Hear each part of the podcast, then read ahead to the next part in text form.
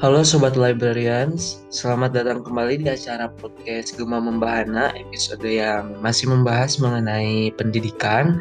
Saya Dalit Piwan Hilmi. Podcast ini kamu bisa mendapatkan pengetahuan dan informasi mengenai aspek dan pembelajaran yang berkaitan dengan sains informasi dan perpustakaan, serta ulasan menarik lainnya yang sayang untuk dilewatkan. Jadi ikuti podcast ini dan nantikan konten-konten lainnya. Selamat mendengarkan. Assalamualaikum warahmatullahi wabarakatuh. Saya Daud Yoman Hilmi dari jurusan Perpustakaan dan Sains Informasi 2019 akan sedikit membicarakan mengenai kode etik pustakawan. Nantinya akan ada analisis mengenai kode etik pustakawan.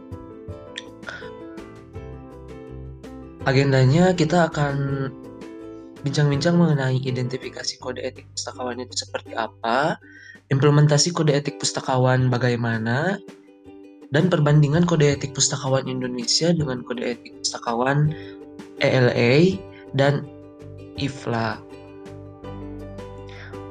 Lanjut kita ke bagian pertama ada identifikasi kode etik pustakawan. Dalam organisasi pustakawan, seperti halnya organisasi lainnya, perlu adanya kode etik yang bertujuan untuk menjaga martabat dan moral sebuah profesi. Memelihara hubungan anggota profesi, meningkatkan pengabdian anggota profesi, dan melindungi masyarakat pemustaka. Artinya, kita berbicara mengenai organisasi di pusat informasi seperti perpustakaan. Nah, kode etik pustakawan ini lebih berisi ber, lebih bersifat sosial daripada bisnis atau lebih berorientasi kepada benefit bukan profit.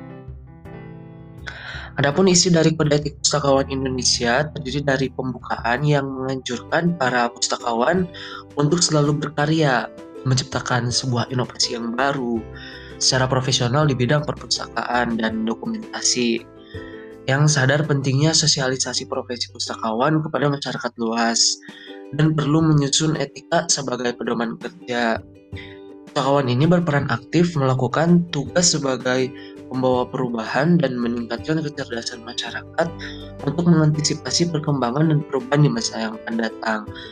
Karena dewasa kini perubahan mengenai arus perkembangan teknologi dan digitalisasi ini sangat memungkinkan sekali untuk seorang pustakawan bisa ikut andil di dalamnya dalam percaturan arus globalisasi.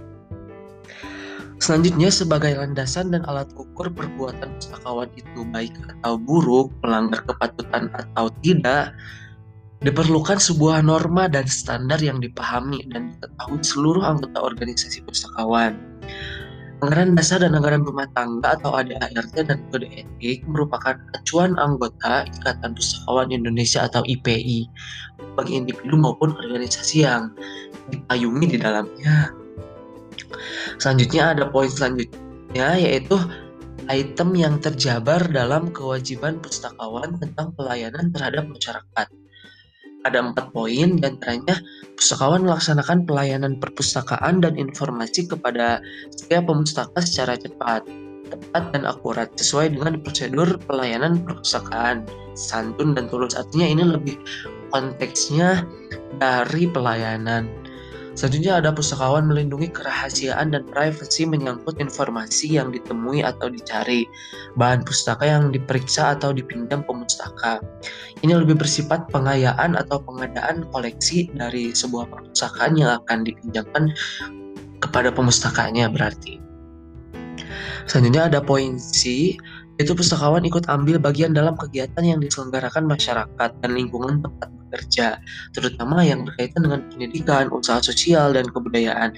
Ini lebih bersifat pengabdian kepada masyarakat di sekitar perpustakaan ataupun masyarakat umum lainnya.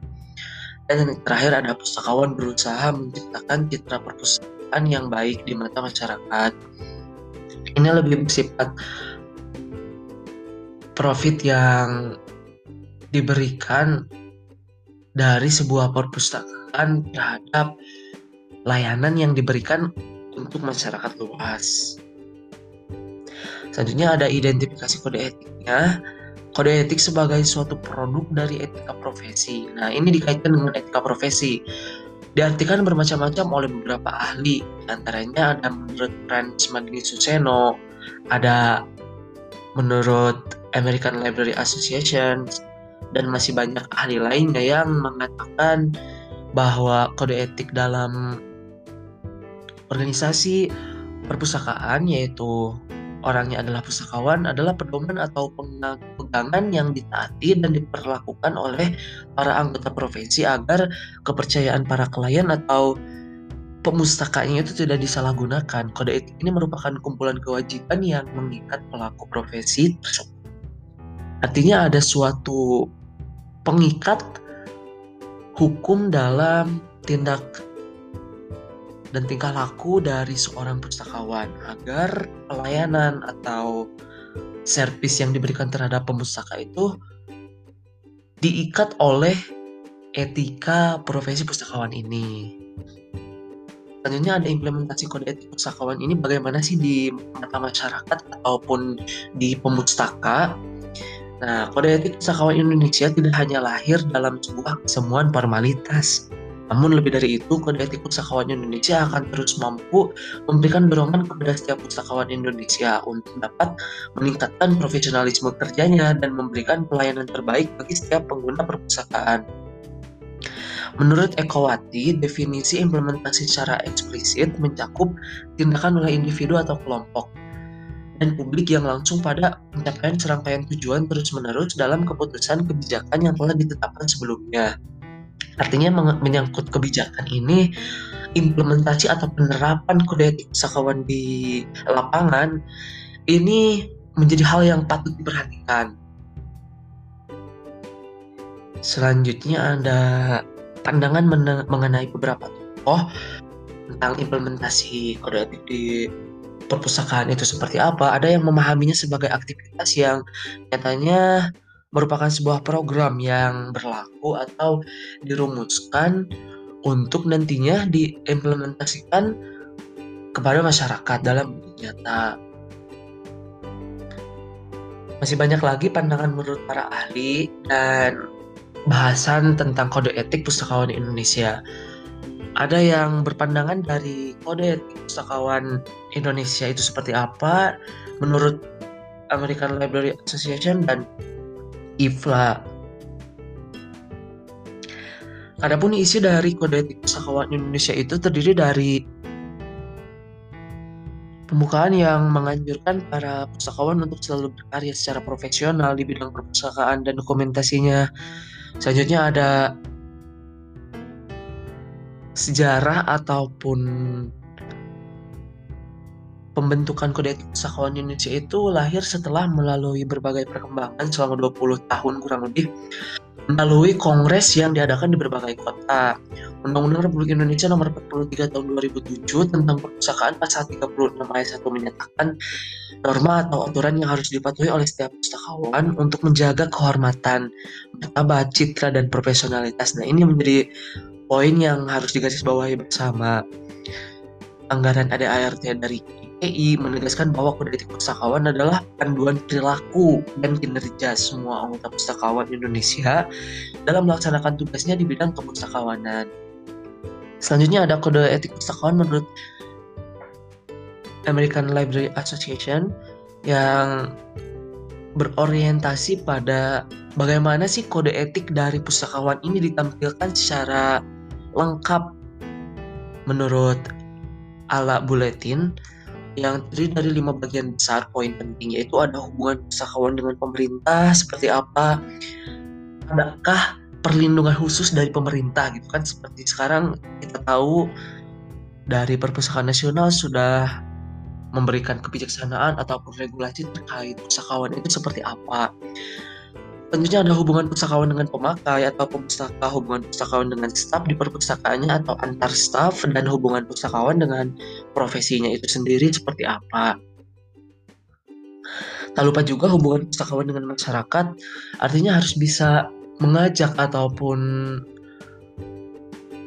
memberikan kontribusi lebih bagi pemustaka untuk bisa datang meskipun di era kemajuan globalisasi ini tak ayal tak dapat dipungkiri bahwa perpustakaan itu harus tetap eksis dan sampai kapan pun akan menjadi gudang informasi yang dia dapat percaya gitu. Nah, selanjutnya ada kode etik dari IFLA. Kode etik pustakawan IFLA, pustakawan ataupun pekerja informasi lainnya harus dapat adil dan mengembangkan profesionalitasnya dalam pelayanan di dunia perpustakaan.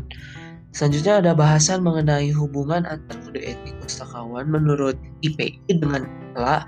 Keduanya itu memiliki kesamaan sebenarnya yang maksudnya itu agar pustakawan senantiasa meningkatkan keterampilan dan pengetahuan yang dimiliki, menjalin kerjasama yang baik antar pustakawan serta mengedepankan sikap adil dengan satu sama lainnya. Ya seperti itulah bahasan mengenai Kode etik pustakawan menurut pandangan dari American Library Association dan IPLA serta kode etik pustakawan yang ada di Indonesia itu seperti apa. Untuk lebih lanjutnya pantangi terus podcast Gema Membahana. Sekian dari saya. Assalamualaikum warahmatullahi wabarakatuh.